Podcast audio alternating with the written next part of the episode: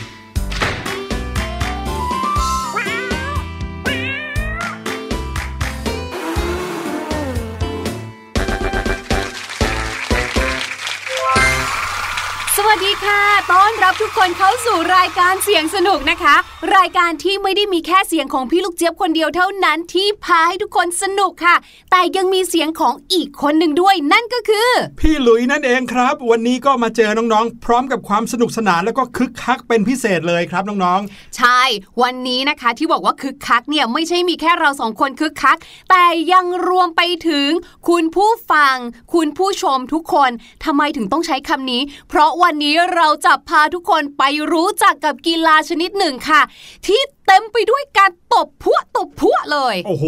กีฬาหรือว่าทะเลาะกันครับ ยกพวกตีกันเหรอพี่ลูกเจี๊ยบกีฬาจริง ๆ ค่ะ อันนี้บอกเลยนะคะว่าถือว่าเป็นการตบลูกบอลที่มีประโยชน์ มีหน้าบรรยากาศวันนี้ถึงได้เริ่มต้นมาเนี่ยเสียงปรบมือไม่ใช่แค่เหมือน ปรบมือต้อนรับเข้ารายการนะ แต่เป็นเสียงเชียร์ไปด้วยเลย ใช่ เหมือนกับปรบมือให้กับนักกีฬาทีมชาติไทยแบบนั้นเลยค่ะ อืมแต่ก่อนที่จะพาน้องๆ ไปเล่นกีฬาไปรู้จักกับกีฬาที่สร้างชื่อเสียงให้กับประเทศไทยกันในวันนี้นะครับ เราจะพาน้องๆ ไปฟังเสียงปริศนากันก่อนครับ ซึ่งเสียงปริศนาในวันนี้เนี่ยไม่ยากเลยครับน้องๆ เพราะว่าเป็นเสียงที่ทุกๆ คนคุ้นเคยเป็นอย่างดี โดยเฉพาะในช่วงนี้ครับ มีการรณรงค์ให้น้องๆทำกิจกรรมนี้กันทุกวันวันละหลาย ๆ ครั้งด้วยครับ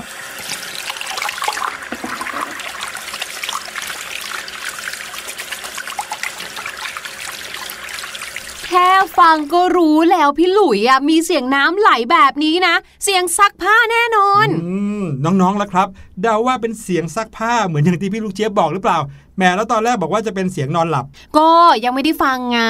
เดาจากคำใบ้ที่พี่หลุยให้ก่อน แต่ว่าพอมานั่งคิดดูเนี่ยนะคะ รวมไปถึงได้ยินเสียงแล้วเนี่ย กิจกรรมที่เขารณรงค์ให้เราทำเนี่ยก็น่าจะเป็นการซักผ้าด้วย เพราะไม่อย่างนั้นเนี่ยมันก็จะสกปรกนะอืมแมสหรือว่าหน้ากากที่ใส่ก็ต้องซักเหมือนกัน จริงของพี่ลูกเจี๊ยบครับ แล้วน้องๆล่ะครับ คิดเหมือนกับพี่ลูกเจี๊ยบหรือเปล่า ลองเดากันดูนะครับว่าเสียงปริศนาในวันนี้เป็นเสียงอะไร แต่ว่าตอนนี้ได้เวลาที่จะพาน้องๆเข้าสู่สนามกีฬากันแล้ว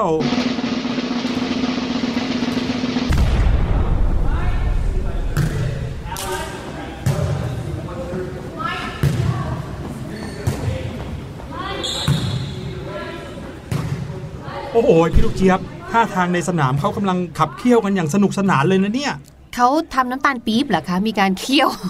ไม่ใช่เขากำลังแข่งขันกันอยู่ไงครับอ๋อแล้วก็เป็นกีฬาเหมือนอย่างที่พี่ลูกเจี๊ยบบอกก็คือว่ามีการตบกันด้วย ใช่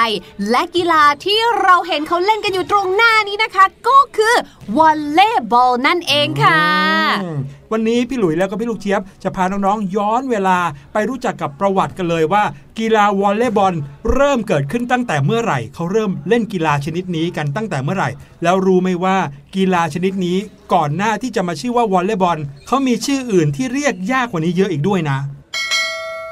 กีฬาวอลเลย์บอลเนี่ยนะคะเป็นกีฬาที่แข่งกันระหว่าง 2 ทีมค่ะ ในแต่ละทีมเนี่ยนะคะก็จะมีสมาชิก 6 คนค่ะ และผู้เล่น 6 คนเนี้นะคะ จะมี 1 คนค่ะที่ special พิเศษมาก ๆ เลย เพราะว่าสามารถวิ่งไปตรงไหนก็ได้ แต่ต้องวิ่งในสนามนะคะ ไม่ใช่จะวิ่งออกไปนอกสนามไม่ได้เลยค่ะ ไปนั่งที่คนเชียร์ไม่ได้ ซึ่งตำแหน่งนี้เนี่ยนะคะเขาเรียกว่าตัวรับอิสระค่ะ หรือว่าริเบโรนั่นเอง และทั้งสองทีมนี้เนี่ยนะคะ ก็จะถูกแบ่งเขตแดนกันด้วยตาข่ายค่ะ ตาข่ายอันนี้สำหรับน้องๆคนไหนที่เล่นแบดมินตันเนี่ยก็จะพอนึกภาพออกอยู่บ้าง เพียงแต่ว่าตาข่ายอันนี้นะคะจะสูงหน่อยนึงค่ะ แข่งขันกันด้วยการทำคะแนนจากลูกบอลค่ะ ที่ตกในเขตแดนของฝ่ายตรงข้ามนั่นเอง ทีนี้อย่างที่พี่หลุยนะได้เกริ่นเอาไว้แล้วค่ะว่ากีฬาวอลเลย์บอลเนี่ยนะจากชื่อก็บอกแล้วแหละว่า ไม่ใช่กีฬาของประเทศไทยเราแต่ดั้งแต่เดิมอืมเป็นกีฬาที่มาจากต่างประเทศนะคะ ดังนั้นวันนี้ค่ะ เราทั้งสองคนก็จะพาน้องๆย้อนเวลาไปรู้จักกับประวัติวอลเลย์บอลกันอีกด้วยค่ะกีฬาวอลเลย์บอลเนี่ยนะคะ เกิดขึ้นมาตั้งแต่ปีคริสตศักราช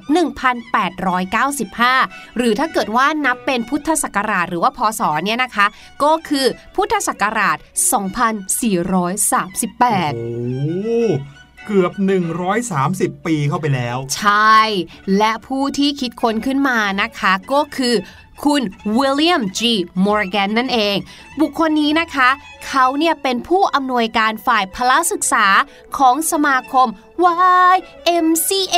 เคยได้ยินไหมเพลง ใช่ ซึ่ง YMCA นะคะ ก็ย่อมาจาก Young Men's Christian Association ซึ่งอยู่ที่ประเทศสหรัฐอเมริกานั่นเอง คือคุณวิลเลียมจีเนี่ยนะเขาก็คิดว่าอุ้ยในช่วงหน้าหนาวเนี่ยนะ คนไม่ค่อยจะออกมาเล่นกีฬาเลยอะ่ะ เพราะว่าอากาศมันเย็นใช่ถ้าเป็นอย่างนั้นเนี่ยโอ้โหเท่ากับว่าหนึ่งนะ คนจะขาดสังคมครับก็อาจจะแบบว่าซึมเศร้าเหงาอะไรแบบนี้ได้แล้วก็นะไม่ได้ออกกำลังกายด้วยใช่เป็นเรื่องที่สำคัญมากๆ ดังนั้นค่ะ เราจะทำยังไงกันดีล่ะ ถึงจะมีกีฬาที่สามารถเล่นในหน้าหนาวได้ให้คนเนี่ยออกกำลังกายพักผ่อนหย่อนใจได้ แม้ว่าหิมะจะตกก็ตาม ดังนั้นกีฬาอันนี้ค่ะ ก็คือต้องเป็นกีฬาที่ไม่ต้องเล่นกลางแจ้ง ใช่ครับ ต้องเล่นในโรงพละเนาะหรือว่าในโรงยิมที่มีหลังคา มีกำแพงปิดมิดชิด ใช่ เขาก็เลยคิดค่ะ คิดคิดคิดคิดคิดเขาก็เลยได้ความคิดปิ้งขึ้นมาค่ะ ไปนำลักษณะและวิธีการเล่นของกีฬาเทนนิสเนี่ยมาดัดแปลง เลยมีการใช้ตาข่ายเทนนิสนะคะ ขึงเอาไว้ค่ะครับระหว่างเสาโรงยิมเนเซียมนะคะสองเสา สูงจากพื้นประมาณ 6 ฟุต 6 นิ้วค่ะ แล้วก็ใช้ยางในของลูกบาสเกตบอลเนี่ยค่ะ มาสูบลมให้แน่นเลยนะ แล้วก็ใช้มือแล้วก็แขนตีโต้ข้ามตาข่ายกันไปมา โอ้โห พี่ลูกเจี๊ยบจำได้เลยว่าสมัยมัธยมครับคือที่โรงเรียนเนี่ยก็จะบรรจุวิชานี้เข้าไปด้วยครับในการเรียนวอลเลย์บอลเนี่ยนะคะ แขนเนี่ยแดงเลยยค่ะจำได้ส้นมือสันมือนี่คือแดงเลคุณครูเขาก็จะมีการสอบนะด้วยการเดาะ ลูกวอลเลย์บอลใช่บนมือของเราหรือบนแขนของเราเนี่ยถูกต้องให้ได้ 10 ครั้ง 20 ครั้งอะไรใช่แบบนี้ี้ใช่ค่ะ ทีนี้ค่ะ จากการออกแบบอุปกรณ์เนี่ยนะคะ ว่าใช้ยางในของลูกบาสเกตบอลเนี่ยมาสูบลมให้แน่น แต่ว่ามันมีปัญหาค่ะ เพราะว่ายางในของลูกบาสเกตบอลเนี่ยมันเบาเกินไป ดังนั้นเวลาที่เดาะบอลหรือว่าตีบอลโต้ไปมาเนี่ยลูกบอลเนี่ยจะเคลื่อนที่ช้า แล้วด้วยความที่เบาใช่ไหมคะ ดังนั้นน้ำหนักมันไม่มีทิศทางที่จะเคลื่อนไปเนี่ยมันจะไม่แน่นอนมันจะเป๋ น้องๆลองนึกภาพวอลเลย์บอลในสมัยแรกเริ่มของคุณวิลเลียมเนี่ยนะครับลองนึกเหมือนกับเราเอาแขนเนี่ยมาเดาะลูกโป่งอะครับอืมมันก็จะเบาแล้วก็เราก็จะกำหนดทิศทางไม่ได้เลยใช่พอเด้งขึ้นฟ้าไปก็โอ้โหรอตั้งนานกว่าจะหล่นลงถูกมถูกต้อง ซึ่งคุณวิลเลียมเนี่ยนะคะ เขาก็เป็นคนที่แบบว่าปัญหามีต้องแก้ ในเมื่อนะมันใช้ยางในของบาสเกตบอลไม่ได้ ถ้าอย่างนั้นเราเปลี่ยนมาใช้ลูกบาสเกตบอลเลยละกันโอ้โห ลูกบาสเกตบอลใหญ่มากใหญ่เลยแล้วก็น้ำหนักเนี่ยนะครับถูกต้องคือแล้วมันก็แข็งด้วยอะค่ะอืมดังนั้นผลลัพธ์ที่เกิดขึ้นก็คือว่าผู้เล่นเนี่ยค่ะ มักจะแบบมือพองมือบวมมือช้ำซ้นกันไปหมดเลแน่นอยแน่นอนแดงเถือกกันทั้งแขนแหละพี่หลุยถูว่ากถูกต้อง ในที่สุดค่ะ คุณวิลเลียมเนี่ยก็เลยไปปรึกษากับบริษัทบริษัทหนึ่งนะคะ ชื่อว่า Ant G Spalding and Brother Company ค่ะ บอกว่าเนี่ยช่วยหน่อยเธอะนะ ไม่ไหวละ เรื่องลูกบอลเนี่ยช่วยมาผลิตลูกูกบอลให้เราหน่อย บริษัทนี้นะคะ ก็เลยผลิตลูกบอลที่หุ้มด้วยหนังค่ะ แล้วก็บุด้วยยาง มีเส้นรอบวงอยู่ประมาณ 25-27 นิ้ว น้ำหนักเนี่ยจะอยู่ที่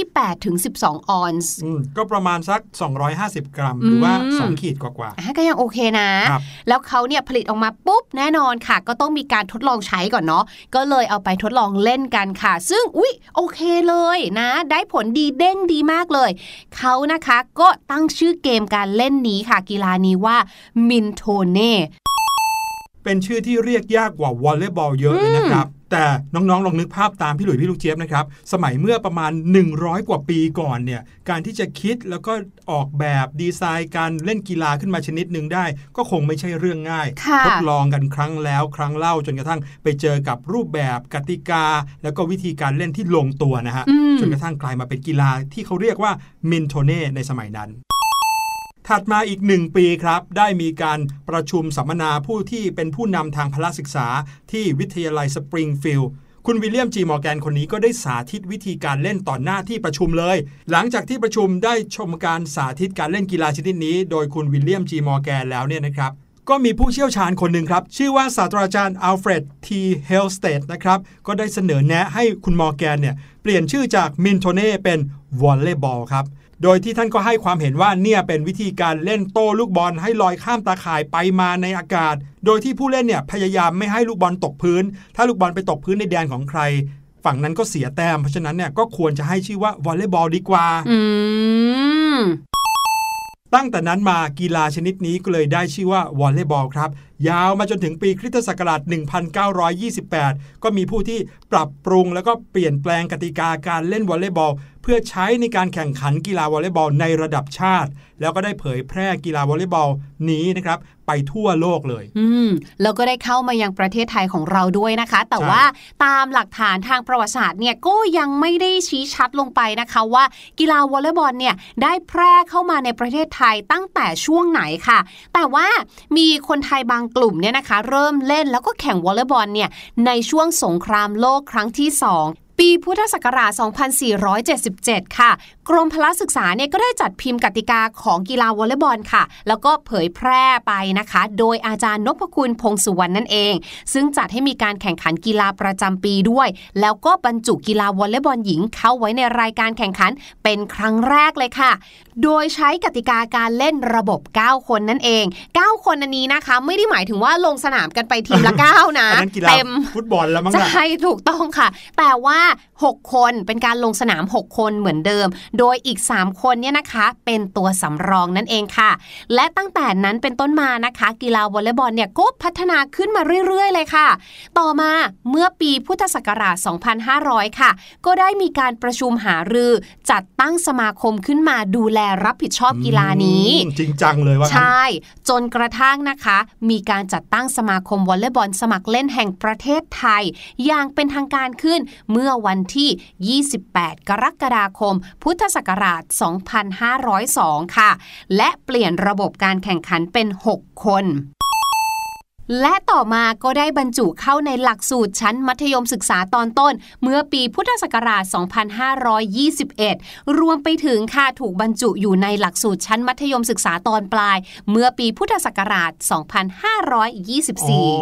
2524มิหน้า พี่หลุยกับพี่ลูกเจี๊ยบถึงได้เรียนตอนสมัยมต้น ใช่ เรียนกีฬาวอลเลย์บอลนี้นะครับ เชื่อว่าคุณพ่อคุณแม่ของน้องๆ หลาย ๆ คนก็น่าจะผ่านวิชาวอลเลย์บอลมาด้วยเหมือนกันใช่ไหมล่ะครับ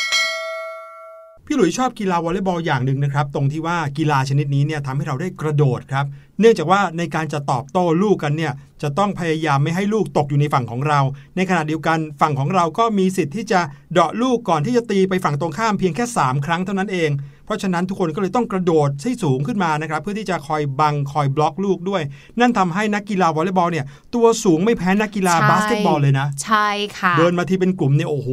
ตัวสูงกันมากเลย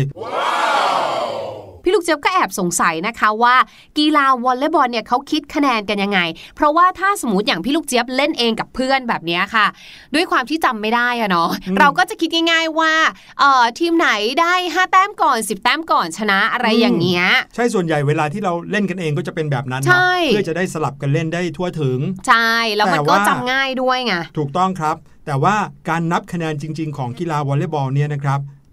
เขานับกันถึง 25 คะแนนเลยนะ ถึงจะชนะโอ้โหใช่ครับ เริ่มจากว่าทีมที่ได้คะแนนเนี่ยก็จะได้คะแนนต่อเมื่อ เราตีลูกบอลไปถึงฝั่งตรงข้าม แล้วลูกบอลไปตกที่ฝั่งตรงข้ามค่ะนะครับฝั่งเราก็จะได้คะแนนหรือว่าอืมทีมเราก็จะได้คะแนนนะครับ ได้ทีละ1คะแนน1คะแนนไปเรื่อยๆครับอืมแล้วถ้าเกิดว่าเราเสียคะแนนปุ๊บก็จะต้องมีการเปลี่ยนเสิร์ฟอ๋อเปลี่ยนให้ทางฝั่งที่ได้คะแนนจากเราไปเนี่ยเขาได้เป็นคนเสิร์ฟครับค่ะ นั่นหมายความว่าถ้าทีมไหนได้คะแนนครบ 25 คะแนนก่อน ก็จะเป็นผู้ชนะในรอบนั้น หรือว่าที่เขาเรียกว่าในเซตนั้นไป ใช่อ้าวแล้แล้ววเขาเล่นกันกี่เซตเนี่ย เล่นกันถึง 5 เซตครับ สูงสุดอืมคนชนะเนี่ยจะต้องชนะ 3 เซตใน 5 เซตถึงจะอืมเรียกได้ว่าเป็นผู้ชนะในเกมนั้นค่ะนั่นก็เลยทำให้การชมกีฬาวอลเลย์บอลเนี่ยเป็นอะไรที่ลุ้นมากๆเลย เพราะบางทีเนี่ยทีมที่เราเชียร์เนี่ยนะครับ แพ้ไปแล้ว 1 เซตค่ะพอเซตที่ 2 หันกลับมาชนะได้อย่างเงี้ยอืมมันเลยกลายจะเป็นเหมือนกับลุ้นการเสมอกัน 1 ต่อ 1 เซตแล้วค่ะทีนี้ก็จะลุ้นกันต่อไปในเซตที่ 3 ถ้าแพ้อีกชนะอีกก็จะลุ้นไปเรื่อยๆจนกระทั่งค่ะครบทั้ง 5 เซตอ๋ออืมออันนี้คือฝีมือเนี่ยต่อให้ฝีมือห่างกันนะครับ แต่ก็ยังสามารถที่จะสูสีกันได้ เพราะมีทั้งในระบบคะแนนก็ระบบเซตครับอืมน่าสนใจมากๆ แล้วก็เชียร์สนุกมากๆเลยนะครับ โอ้โหเล่นกันยาวนานหลายลูกขนาดนี้พี่ลูกเจี๊ยบว่า มือของนักกีฬาวอลเลย์บอลเนี่ยจะต้องแบบว่าแข็งแกร่งมากๆเลย ขนาดว่าเป็นนักวอลเลย์บอลหญิงทีมชาติไทยนะครับ ซึ่งเรียกได้ว่าทำชื่อเสียงให้กับประเทศไทยในผลงานของพวกเธอเนี่ยมันมากมายแล้วเนี่ยพวกเธอก็ต้องแข็งแรงมากๆเลยเหมือนกัน ใช่ค่ะ คือเรียกได้ว่ากีฬาเนี่ยนะคะไม่ว่าจะเป็นกีฬาไหนเนี่ยก็มีประโยชน์ในเรื่องของช่วยส่งเสริมความสามัคคีกันอยู่แล้ว แต่ค่ะ กีฬาวอลเลย์บอลเนี่ย เรียกว่าเป็นกีฬาที่ช่วยส่งเสริมทักษะในการใช้มือของผู้เล่นอย่างแท้ทรูเลยค่ะอืมอย่างที่บอกเพราะว่ามือของเขากล้ามเนื้อแขนของเขาเนี่ยนะคะ จะต้องมีความแข็งแรงแล้วก็มีประสิทธิภาพมาก ๆ เลย เพราะถ้านับดูนะพี่ลูกเจี๊ยบว่าในบรรดากีฬาทั้งหมดเลยนะอืมกีฬาวอลเลย์บอลเนี่ยน่าจะเรียกว่าเป็นกีฬาชนิดเดียวมาที่ต้องใช้ความชำนาญของมือทุกส่วนเลยนะ ตั้งแต่นิ้วมือที่แบบต้องงับบอลไว้อะใช่ไม่ให้บอลใช่หลุดมือฝ่ามือข้อมือแขนอย่างเงี้ยค่ะ ใช่ครับ หลายๆ คนอาจจะเห็นเขาใช้สองมือในการเดาะลูกบอลอืมก็นึกว่าใช้แค่การควบคุมแขนอย่างเดียวก็พอ แต่ความจริงแล้วเนี่ยทุกส่วนของแขนและมือเนี่ย มีความสำคัญหมดเลย ใช่เพราะว่าตัวข้อต่างๆเนี่ยค่ะทุกการสะบัดทุกการตีเนี่ยคือการกำหนดทิศทางของลูกใช่บอลเลยนะ ครับผมดังนั้นเนี่ยมือก็ต้องแข็งแรงมากนะครับ ประโยชน์ของการเล่นกีฬาวอลเลย์บอลอีกอย่างหนึ่งก็คือ ผู้เล่นเนี่ยจะต้องเคลื่อนไหวร่างกายอยู่ตลอดเวลาครับ ต้องกระโดดด้วยนะครับทำให้พวกเราสูงเร็วขึ้นด้วยนะ และที่สำคัญก็จะทำให้เรามีไหวพริบที่ดี สามารถตัดสินใจแก้ไขปัญหาเฉพาะหน้าต่างๆ ได้เร็วครับ เพราะว่าในการแข่งขันเนี่ยเราก็ต้องคิดเร็วทำเร็วเหมือนกันนะนอกจากนั้นนะครับการเล่นกีฬาวอลเลย์บอลเนี่ยไม่ก่อให้เกิดปัญหาทะเลาะวิวาทขึ้นนะครับ อันนี้เชื่อไหมเพราะว่ายังไงอะผู้เล่นแต่ละฝ่ายต่างก็อยู่แต่ในเขตแดนของตัวเองไงแล้วก็มีตาข่ายกั้นอยู่กลางสนาม เลยทำให้ไม่มีโอกาสที่จะปะทะกันระหว่างผู้เล่นทั้งสองฝ่ายได้ แล้วก็แน่นอนนะครับ ประโยชน์อีกข้อหนึ่งก็คือ กีฬาวอลเลย์บอลเนี่ยก็เหมือนกับกีฬาหลาย ๆ ประเภท ที่เป็นสื่อกลางที่ทำให้คนเนี่ยเกิดความสนิทสนมคุ้นเคยกัน มีมนุษยสัมพันธ์ที่ดีสัมพันธ์ไมตรีที่ดีต่อกันอะไรแบบนี้นะครับ แล้วก็กีฬายังเป็นเหมือนกับสื่อกลางที่จะทำให้ผู้คนจากทั่วโลกเนี่ยเกิดความรักใคร่กลมเกลียวกันด้วย พี่หลุยส์จำได้นะครับว่าพี่ๆนักกีฬาทีมชาติไทยเนี่ยนะครับ โอ้โห มีแฟนกีฬาที่เป็นชาวต่างชาติเยอะมากเลย เพราะว่าการเล่นของเขาเนี่ยประทับใจคนทุกเพศทุกวัยทุกเชื้อชาติอืมก็เลยทำให้มีแฟนๆอยู่หลายประเทศเลยครับ นั่นก็คือเรื่องราวของกีฬาวอลเลย์บอลนะครับ จากนี้ไปถ้าเกิดว่าน้องๆ ได้ไปเรียนวิชาวอลเลย์บอลหรือว่าได้ไปเล่นกับเพื่อนๆเนี่ยก็จะได้เล่นกันได้อย่างสนุกมากขึ้นน้องๆ อยู่กับรายการเสียงสนุกนะครับ พี่หลุยแล้วก็พี่ลูกเจี๊ยบ มีเรื่องราวสนุกๆ มาฝาก พร้อมกับเสียงที่จะทำให้น้องๆ ได้ฝึกการฟังไปด้วยกัน ตอนนี้ไปฟังเพลงกันก่อนดีกว่า แล้วเดี๋ยวเรากลับมาหาภาษาอังกฤษดีๆ จากเพลงนี้กันครับ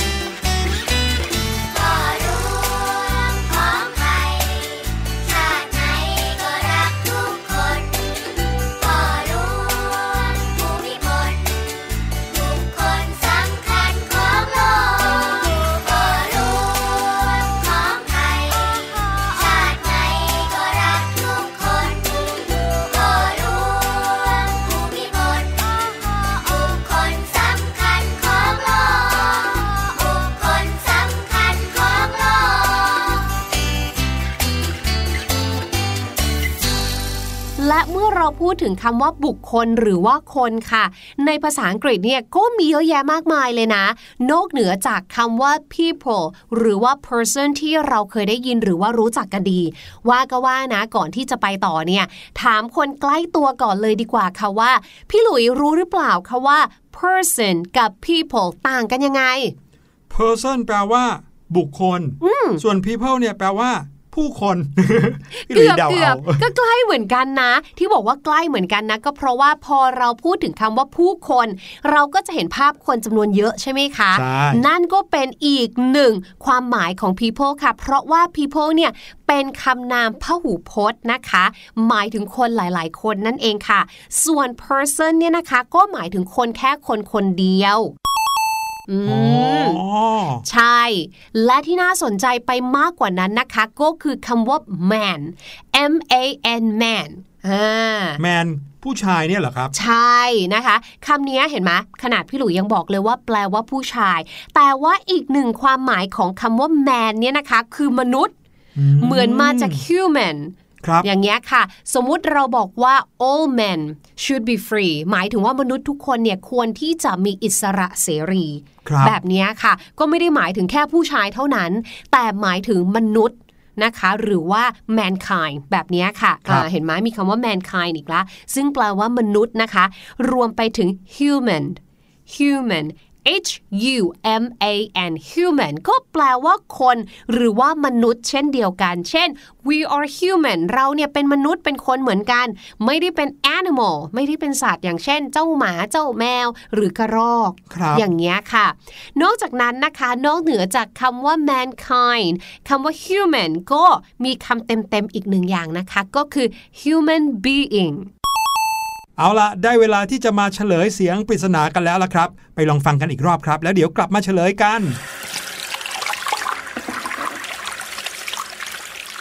และเสียงปริศนาที่ได้ยินเมื่อกี้นี้นะครับ คือเสียงของการล้างมือครับอื